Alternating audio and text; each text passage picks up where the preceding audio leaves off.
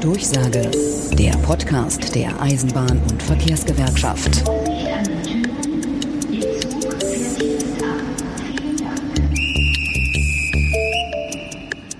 Was ist denn hier los? Was passiert hier um uns herum in den Betrieben der DBAG? Das fragen sich viele von euch. Es herrscht in den Reihen vieler Beschäftigter eine gewisse Nervosität, eine Form der Unruhe gepaart mit Zweifeln und einer Portion Unwissenheit. In manchen Betrieben spiegelt sich diese Atmosphäre in Aggressionen, Angriffen oder auch Beschimpfungen untereinander wider. Grund dafür ist die kommende Anwendung des Tarifeinheitsgesetzes bei der Deutschen Bahn AG. Das Tarifeinheitsgesetz wird auch kurz TEG genannt. Die Umsetzung des TEG wird sicherlich nicht lange auf sich warten lassen. Vielleicht passiert das sogar schon zum nächsten Monatsersten, dem 1. April. Hier geht es aber nicht um Willkür, hier geht es um das gute Recht eines Arbeitgebers. Heute, am 22. März, hat die Deutsche Bahn ihre Annahmen über die gewerkschaftlichen Mehrheitsverhältnisse in den Betrieben dafür veröffentlicht. Die ganz überwiegende Mehrheit der Betriebe behält demnach die guten Tarifverträge der EVG. Konnten kleinere Spartengewerkschaften mit Lokführer- oder Pilotenstreiks bisher ganze Betriebe lahmlegen oder haben es sogar auch getan? Befriedet dieses Gesetz den Einfluss dieser Gewerkschaften. Und genau das soll jetzt und wird jetzt bei der Deutschen Bahn passieren. Warum aber dieses Gezerre, dieser Lärm um dieses Gesetz, was kaum einer versteht, der damit nicht tagtäglich zu tun hat? Hm. Also, das TEG sieht das Prinzip ein Betrieb, ein Tarifvertrag vor. In diesem Fall, dass Beschäftigte eines Unternehmens in verschiedenen Gewerkschaften Ja, ja, ja, ja. Also die DBAG hat im Dezember mitgeteilt, das TEG anzuwenden. Was das genau heißt, welche Konsequenzen das nach sich zieht, Vor- oder Nachteile mit sich bringt, wenn ja, für wen? Dafür hat sich mein Kollege Oliver Kaufhold, den Tarifexperten der EVG Andreas Müller, geschnappt und ihn ausgefragt. Ja, das äh, Tarifeinheitsgesetz rückt näher seiner Anwendung bei der Deutschen Bahn. Ein Gesetz, das schon eine Weile gibt, unter dem man sich nicht wirklich viel vorstellen kann bisher. Äh, vielleicht in, ganz in Kürze zum Einstieg, was versteht man eigentlich darunter? Ja, im Prinzip ist das Prinzip der Tarifeinheit seit Gründung der Bundesrepublik äh, gang und gäbe gewesen. Das haben die Gesetze äh, nicht vorgesehen, aber die Gerichte umgesetzt. Äh, 2010 hat das äh, Bundesarbeitsgericht seine Rechtsauffassung zur Tarifeinheit geändert und hat im Prinzip entschieden, äh, wenn ein Arbeitgeber mit zwei Gewerkschaften einen Tarifvertrag abschließt, ist er an beide Tarifverträge gebunden. Äh, das schafft natürlich einen Haufen Schwierigkeiten und deshalb hat der Gesetzgeber dann auch reagiert und hat das sogenannte Tarifeinheitsgesetz, was eigentlich nur ein zusätzlicher Paragraph im Tarifvertragsgesetz letztendlich ist, äh, geschaffen. Und im Tarifeinheitsgesetz steht im Prinzip das drin, was bis 2010 auch in der Rechtsprechung galt. Wenn es mehrere Tarifverträge gibt, kann es letztendlich nur einen geben, der dann angewendet wird. Nun äh, ist dieses Gesetz ja nicht plötzlich da. Es gibt es schon seit einigen Jahren, seit 2015, 16 ist aber bisher nirgendwo angewendet worden, auch nicht bei der Deutschen Bahn. Warum eigentlich nicht? Bei der Deutschen Bahn ist es deshalb nicht angewendet worden, weil 2015 in der Schlichtung mit Matthias Platzek und Bodo Ramelow äh, ein sogenannter Grundsatztarifvertrag mit der GDL abgeschlossen wurde, der sagt, äh, liebe GDL, deine Tarifverträge werden auch weiterhin angewendet auf die Mitglieder, aber äh, bevor du einen Streik vom Zaune brichst, musst du in eine Schlichtung hinein und musst versuchen, eine Schlichtung zu machen, damit die Tarifverträge auch in die Tariflandschaft passen. Und äh, diese Schlichtung war quasi der Preis äh, dafür, dass nicht sofort gestreikt werden konnte. Und deshalb hat dieser Grundsatztarifvertrag bis Ende letzten Jahres die Anwendung des Tarifeinheitsgesetzes ausgeschlossen. Und ist dieser Grundsatztarifvertrag, den du ansprichst, ausgelaufen Ende des Jahres? Er ist nicht verlängert worden, von beiden Seiten nicht. Es gibt keine Nachwirkung. Heißt, wir sind jetzt in der Phase, wo das Gesetz angewendet werden soll äh, oder auch muss. Ähm, welche Bereiche betrifft das eigentlich? Ist das der ganze Konzern oder sind es nur Einzelbereiche? Das betrifft zurzeit die Bereiche, wo es mehrere Tarifverträge von verschiedenen Gewerkschaften gibt. Also wir sagen den sogenannten Überschneidungsbereich, um es kurz zu sagen, das ist DB Regio mit allen Gesellschaften wie S-Bahnen etc. Äh, das ist DB Fernverkehr und das ist die DB Cargo zurzeit. Und wenn man sich diese Bereiche jetzt anguckt, was ändert sich da nicht konkret gegenüber dem Zustand, den wir bis Ende vorigen Jahres oder den wir bis heute noch haben? Ja, im Tarifeinheitsgesetz steht drin, wenn es mehrere Tarifverträge von verschiedenen Gewerkschaften gibt, dann sind nur die Tarifverträge der Mehrheitsgewerkschaft anzuwenden und zwar auf den Betrieb bezogen. Also es ist nicht das Unternehmen gesamt, sondern es ist der Betriebsbegriff aus dem Betriebsverfassungsgesetz beziehungsweise aus den Zuordnungstarifen oder bei der Bahn sagt man auch auf der Wahlbetrieb. Und äh, der Wahlbetrieb wird sich angeguckt und wenn die Mehrheit zur EVG gehört, werden in diesem Betrieb nur noch die EVG-Tarife angewendet, weil im Gesetz steht, es sind nur die tarifverträglichen Normen anzuwenden der Mehrheitsgewerkschaft. Wenn man sich das jetzt mal versucht bildlich vorzustellen, äh, heißt das zum Beispiel ein, ähm, ein Unternehmen wie DB Regio, das ja mehrere Wahlbetriebe hat, könnte künftig in einer Art Flickenteppich ausarten, also dass sozusagen in einem Wahlbetrieb äh, Tarifverträge der EVG gelten, in anderen Wahlbetrieben nicht. So sieht's aus. Ähm, wir haben insgesamt zurzeit rund 70 Betriebe, die äh, unter mehrere Tarifverträge fallen. Und in diesen 70 Betrieben muss in jedem Betrieb geschaut werden, welche Gewerkschaft ist die Mehrheitsgewerkschaft. Die Mehrheitsgewerkschaft, die Tarife werden angewendet und die von der Minderheitsgewerkschaft, die Tarife werden verdrängt, sagt das Gesetz. Nun hast du gerade schon äh, angedeutet, äh, dass äh, sozusagen es nach Mehrheiten geht, nach betrieblichen Mehrheiten, äh, die auch per Wahlbetrieb festgestellt werden müssen. Sagt das Gesetz oder sonst eben eigentlich irgendwas dazu, wie das passieren soll? Wie, findet man solche Mehrheiten eigentlich raus? Nein, das Gesetz äh, sagt nur, es werden die Tarifverträge der Mehrheitsgewerkschaft angewendet. Punkt. Äh, und das Gesetz sagt noch, der Zeitpunkt, äh, zu dem das festgestellt wird, das ist immer der letzte Tarifabschluss, also zurzeit quasi der Tarifabschluss der EVG, in dem wir das Bündnis für unsere Bahn abgeschlossen haben. Das wäre der Zeitpunkt, der maßgeblich ist für die Feststellung der Mehrheit. Wenn du jetzt sagst, die äh, Tarifverträge der Gewerkschaft, die im Betrieb nicht die Mehrheit der Mitglieder organisiert, ähm, wird verdrängt, heißt das, also um es mal ganz hart zu sagen, die EVG-Tarifverträge sind dann weg. Also auch, auch EVG-Mitglieder werden dann nicht mehr nach ihrem, dem Tarifvertrag ihrer Gewerkschaft bezahlt. Genau das heißt das. Äh, die äh, sogenannte Minderheitsgewerkschaft kann dann die Tarifverträge der Mehrheitsgewerkschaft in dem Betrieb quasi nachzeichnen.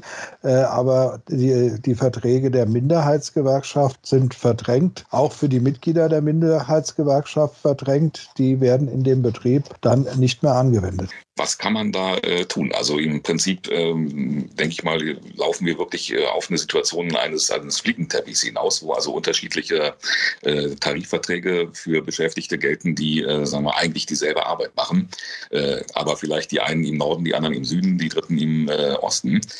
Äh, was kann man da machen, um diesen Zustand ähm, ja nicht ausarten zu lassen? Weil es ist ja, es ist ja, wenn sich die EVG-Mitglieder untereinander vergleichen, sozusagen auch ein bisschen schmerzhaft. Ne? Ja, es gibt nur zwei Möglichkeiten, die da bleiben. Also die erste Möglichkeit äh, ist, man braucht die Mehrheit der Mitglieder. In dem Moment, wo man die Mehrheit der Mitglieder hat, ist klar, welcher Tarifvertrag angewendet wird. Die zweite Möglichkeit wäre, das hat das äh, Bundesverfassungsgericht auch entschieden, das äh, Tarifvertragsgesetz kann durch eine Vereinbarung sozusagen abbedungen werden. Äh, das kann aber keine Vereinbarung mehr sein wie der Grundsatztarifvertrag, der bisher galt, in dem zwei Parteien sich vereinbaren, sondern das kann nur eine Vereinbarung zwischen allen drei Parteien sein, die da Regeln aufstellen würde, wie die Tarifverhandlungen stattfinden, beziehungsweise die Tarif Verträge angewendet werden. Du sagst, man muss die Mehrheit der Mitglieder organisieren, um dann sozusagen eben auch die Anwendung der entsprechenden Tarifverträge zu garantieren, ist das schlicht und einfach natürlich auch die Perspektive, wenn wir in einigen Betrieben jetzt äh, die Situation haben werden, dass EVG-Mitglieder nicht mehr nach unserem Tarifvertrag bezahlt werden. Heißt, wir müssen gucken, dass wir in diesen Betrieben wieder die betriebliche Mehrheit organisieren irgendwann. Ja, mein Beispiel ist da immer, wir haben einen Betrieb mit 1000 Beschäftigten. Von den 1000 Beschäftigten sind 51 bei der EVG und 49 in der GDL. Dann hat die EVG die Mehrheit und alle werden nach dem EVG-Tarif bezahlt. Auch die 900 Unorganisierten werden dann nach dem EVG-Tarif bezahlt, weil die Unorganisierten nicht mitzählen. Also das ist wirklich ein Extrembeispiel. Aber wenn von 1000 Beschäftigten nur 10 Prozent organisiert sind und davon 51 bei uns und 49 bei den anderen, äh, haben wir die Mehrheit und dann werden alle nach unserem Tarifvertrag bezahlt. Umgedreht übrigens genauso. Mhm.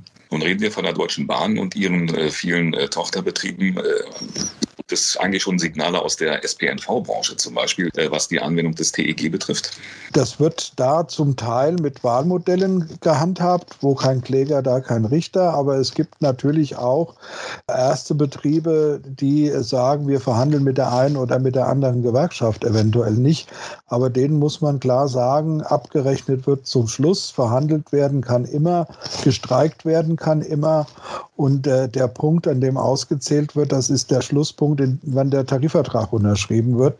Und äh, auch da können wir weiter natürlich gewerkschaftspolitisch tätig sein. Auch da können wir weiter Tarifverträge verhandeln. Aber auch da gilt letztendlich das Tarifeinheitsgesetz und die Mehrheit der Mitglieder entscheidet. Ja, Andreas, äh, dann komme ich zu meiner abschließenden Frage. Äh, Tarifverträge sind ja mittlerweile sehr komplex geworden. Es geht ja nicht mehr nur um Entgeltsteigerungen, sondern um sehr, sehr komplexe Themen wie Arbeitszeitmodelle, wie insbesondere bei der EVG die Gestaltung der Digitalisierung, ähm, Langzeitkonten, äh, betriebliche Altersvorsorge. Trotzdem wird natürlich immer gerne verglichen und man fragt sich immer, was, was haben die einen, was haben die anderen, was ist bei denen besser, was ist bei uns besser. Gerade unsere Mitglieder fragen sich auch, was geht mir möglicherweise verloren. Was bringen solche Tarifvergleiche eigentlich aus deiner Sicht? Ja, Tarifvergleiche sind immer schwierig und ich sage, sie sind immer falsch, weil äh, wir machen natürlich in der Tarifabteilung Tarifvergleiche, aber um etwas vergleichen zu können, muss ich zunächst mal eine gleiche Grundlage herstellen. Ich muss Prämissen annehmen und die Prämissen, die man natürlich annimmt, geben ein Gefühl für die Wertigkeit, aber sind natürlich nie die Realität. Für den einen Kollegen ist die eine Leistung sehr wichtig, für die andere Kollegin ist eine andere Leistung sehr wichtig. Und von daher sind äh, die individuellen Vergleiche auch immer recht schwierig. Äh, nach unserer Auffassung muss man immer das Gesamtpaket vergleichen. Natürlich ist es so, dass für den einen oder anderen die Rosine im Kuchen äh, das Leckerste ist, aber ich muss ja den gesamten Kuchengeschmack beurteilen. Und ich muss natürlich auch sehen, äh, was ist das Shop-Ticket wert, was ist Arbeit 4.0 wert, was sind Freistellungsregelungen wert, was ist Langzeitkonten wert. Äh, das sind ja alles tarifliche Werte, die man auch irgendwo im Vergleich äh, nehmen muss. Und äh, wenn man nur einen Teilaspekt vergleicht, wird es immer schräg, in die eine oder in die andere Richtung schräg. Und äh, wenn man das Gesamtpaket vergleicht, da bin ich mir hundertprozentig sicher, da bietet die EVG das bessere und das komplettere Gesamtpaket für alle Beschäftigten an. Wobei natürlich nie ausgeschlossen werden kann, dass die eine oder andere Rosine äh, vielleicht im anderen Kuchen doch ganz lecker ist. Aber das Gesamtpaket ist bei uns das bessere und wir haben die besseren Tarifverträge, wenn ich das Gesamtpaket vergleiche. Danke, Oliver. Er hat uns gemeinsam mit Andreas Müller über das Tarifeinheitsgesetz, seine Inhalte und Folgen aufgeklärt. Die Tarifverträge mit der GDL sind Ende Februar ausgelaufen. Damit ist dann auch die Friedenspflicht gegenüber der DB AG beendet. Die EVG hat bereits einen neuen Tarifvertrag mit dem Konzern abgeschlossen. Die Deutsche Bahn ihrerseits hatte mitgeteilt, solange es keine andere Vereinbarung mit den Beteiligten gebe, sei man verpflichtet, das TEG umzusetzen. Hm. Ein ganz schönes Hickhack. Wie sich das auf die Stimmung in den Betrieben zwischen euch, den Kolleginnen und Kollegen auswirkt, merken wir alle gerade sehr, sehr deutlich. Darüber spreche ich jetzt mit der Bundesgeschäftsführerin der EVG, Cosima Ingenschei.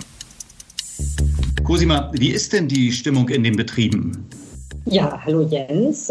In den allermeisten Betrieben ist die Stimmung gut. Aber natürlich haben wir Betriebe, die jetzt, äh, wo jetzt sozusagen der Häuserkampf losgeht, wo die Stimmung etwas aufgeheizt ist. Da haben unsere Kolleginnen und Kollegen, die EVG-Kolleginnen und Kollegen Probleme, zum Teil, dass sie angefeindet werden. Wir haben Betriebsräte, über die gab es Aushänge, wo sie denunziert werden. Ich habe neulich mit einem Zugbegleiter gesprochen, der erzählt hat, dass er sich nicht mehr traut, mit EVG-Maske durch den Zug zu gehen. Wenn der Zugchef GDL ist, dass er dann Repressalien zu befürchten hat und so weiter und so fort. Und das ist natürlich eine Situation, die wir überhaupt nicht wollen, wo der Betriebsfrieden gestört wird und wo wir uns dringend unterhaken und gegen aufgehen müssen. Mhm. Stellt sich natürlich gleich auch die Frage, diese Nörgeleien, die Anfeindungen, die Drohungen, dieser Häuserkampf, lässt sich das irgendwie befrieden? Naja, letztendlich schlägt immer derjenige um sich, der weniger Argumente hat. Das ist, denke ich, auch unser Weg, das zu befrieden. Wir bleiben sachlich, wir machen deutlich, wir leben Gemeinschaft, für uns gehören alle dazu. Und für uns als EVG ist es immer der falsche Weg, sich als Gewerkschafter untereinander zu streiten. Wir glauben, Beschäftigte müssen immer miteinander solidarisch sein. Unsere Feindbilder liegen woanders und nicht untereinander. Wir haben für alles ein sachliches Argument und bleiben dabei. Und ich denke, äh, nur so kann man das befrieden, nicht anders. Das Tarifeinheitsgesetz ist ja vom Gesetzgeber ursprünglich dafür gedacht, Belegschaften zu mehr Harmonie zu zwingen. Und äh, das Gesetz bedeutet aber aktuell einen Angriff auf die Existenz der GDL, behauptet die Gewerkschaft. Kein Grund zur Sorge, sagen wir als EVG. Aber jetzt gibt es ja noch viele unserer Mitglieder und die bekommen die Auseinandersetzung, wie du es gerade auch beschrieben hast, teils hautnah mit und fragen, warum können wir als EVG in dieser ganzen Auseinandersetzung, in dieser heißen Phase so gelassen bleiben? Ja, wir können gelassen bleiben, weil natürlich in erster Linie zählt, wer ist Mehrheitsgewerkschaft. Dann können wir gelassen bleiben, weil wir natürlich auch richtig gute Tarifverträge haben. Wir haben unseren Fonds für soziale Sicherung. Wir haben einfach ganz viel auf der Pfanne, was automatisch dazu führt, oder wir sehen das ja auch mit 10.000 neuen Mitgliedern im Jahr im Augenblick, dass es nicht schwer ist, die Kolleginnen und Kollegen zu überzeugen, Mitglied der IVG zu werden. Also das heißt, wir sind in den allermeisten Betrieben Mehrheitsgewerkschaft. Am Ende ist es einfach so, es gibt jetzt ein Gesetz, daran müssen wir uns halten. Ähm, wir hätten es schön gefunden, wenn die GDL sich auch auf das faire Verfahren eingelassen hätte, einfach in einem notariellen Verfahren Mitgliederzahlen auf den Tisch zu legen, damit man dann ganz einfach vergleichen kann und weiß, hier ist die eine oder die andere Gewerkschaft Mehrheitsgewerkschaft. Aber äh, gelassen können wir in jedem Fall bleiben. Die EVG ist bereit, die GDL nicht, hast du wunderbar beschrieben. Hier kommen jetzt diese Betriebszuscheidungen ins Spiel. Man nimmt eine, eine Landkarte mit den 300 Betrieben, die es betrifft, und äh, heftet grüne und blaue Fähnchen darauf. Und dann sieht man ja, äh, wo bilden sich mehr blaue Fähnchen und wo bilden sich Felder mit den anderen Farben der Gewerkschaften. Warum ist das so ein, so ein großes Politikum? Naja, letzten Endes müsste es das nicht sein. Natürlich gibt man als Gewerkschaft ungern seine Zahlen raus. Ja, das macht ja auch unsere Stärke aus, dass eben Gewerkschaftsmitgliedschaft nicht abgefragt und nicht offengelegt wird, sondern einfach ein Vergleich stattfindet. Hier Gewerkschaft A, hier Gewerkschaft B. So. Jetzt haben wir die Situation, dass die andere Gewerkschaft sich dem Verfahren verweigert hat. Und das ist für uns natürlich eine problematische Geschichte, weil dann, so sagt es das Gesetz, muss der Arbeitgeber zuscheiden. So, der Arbeitgeber tut das, da haben wir auch nicht äh, mitzureden. Der hat sich da verschiedene Kriterien überlegt, äh, zum Beispiel ganz wichtig die letzte Betriebsratswahl und guckt da auf die Ergebnisse. Das ist nicht immer sachgerecht, das wissen wir. Wir wissen natürlich, wo wir wie viele Mitglieder haben. Insofern haben wir natürlich äh, eine Einschätzung, wo das vielleicht sein könnte, in den Betrieben, wo die GDL die Mehrheit hat und reden dann natürlich auch mit unseren betreuenden Gewerkschaftssekretärinnen und Sekretären, die das natürlich auch im Blick haben. Äh, aber am Ende ist es jetzt so, dass diese Zuscheidung nicht anhand der Fakten erfolgen wird, wie es eigentlich gedacht ist. In diesen Tagen werden Briefe an die EVG-Mitglieder versendet, die in Betrieben arbeiten, wo künftig GDL-Tarifverträge zur Geltung kommen. Was können wir unseren Mitgliedern sagen, die das betrifft, Cosima? Wir werden im sogenannten Überschneidungsbereich, also da, wo beide Gewerkschaften aktiv sind, alle unsere Mitglieder anschreiben. und werden natürlich allen sagen, ihr seid unsere Mitglieder, ihr bleibt unsere Mitglieder. Es ist vollkommen egal, sozusagen, dass das Tarifeinheitsgesetz jetzt angewendet wird. Äh, für uns in unserer Betreuung natürlich ist das schade, wenn an der einen oder anderen Stelle gute tarifliche Regelungen von uns für die meisten Betriebsgruppen, äh, Berufsgruppen dann in dem Betrieb nicht mehr zur Anwendung kommen. Wir bieten an, Fragen zu beantworten, sagen nochmal den Kolleginnen und Kollegen in den Betrieben, wo die GDL äh, vermeintlich die Mehrheit hat, wer ihr betreuender Sekretär, ihre betreuende Sekretärin ist. Mitglied ist Mitglied. Äh, wir stehen für euch und äh, lasst euch nicht unterkriegen. Und das letzte Wort ist ja noch nicht gesprochen. Mehrheitsgewerkschaft kann man auch immer wieder werden, selbst wenn man es mal nicht ist. Das finde ich eine ganz großartige Botschaft. Und ich denke, das äh, wird auch viele unserer Mitglieder dahingehend beruhigen. So wie du sagst, das letzte Wort ist noch nicht gesprochen. Selbst wenn dort GDL-Verträge erstmal zur Anwendung kommen in den äh, bestimmten Betrieben. Die Unterstützung ist weiter da. Du hast es auch gesagt, dass, äh, sie bleiben natürlich weiterhin EVG-Mitglieder. Niemand muss nur, weil die GDL-Tarifverträge dort angewendet werden, jetzt auch Mitglied der GDL werden. Ich glaube, diese Botschaft ist auch nochmal ganz, ganz wichtig. Wie werden wir als EVG weiterhin aktiv werden? Wie können wir die Mitglieder aktivieren, dass sie sich noch mehr engagieren, EVG-Tarifverträge dann wieder zur Anwendung kommen zu lassen?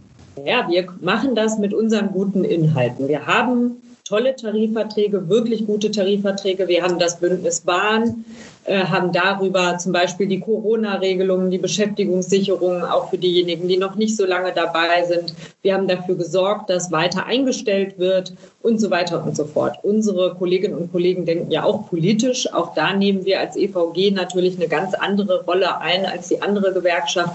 Also ich denke, Argumente gibt es genug.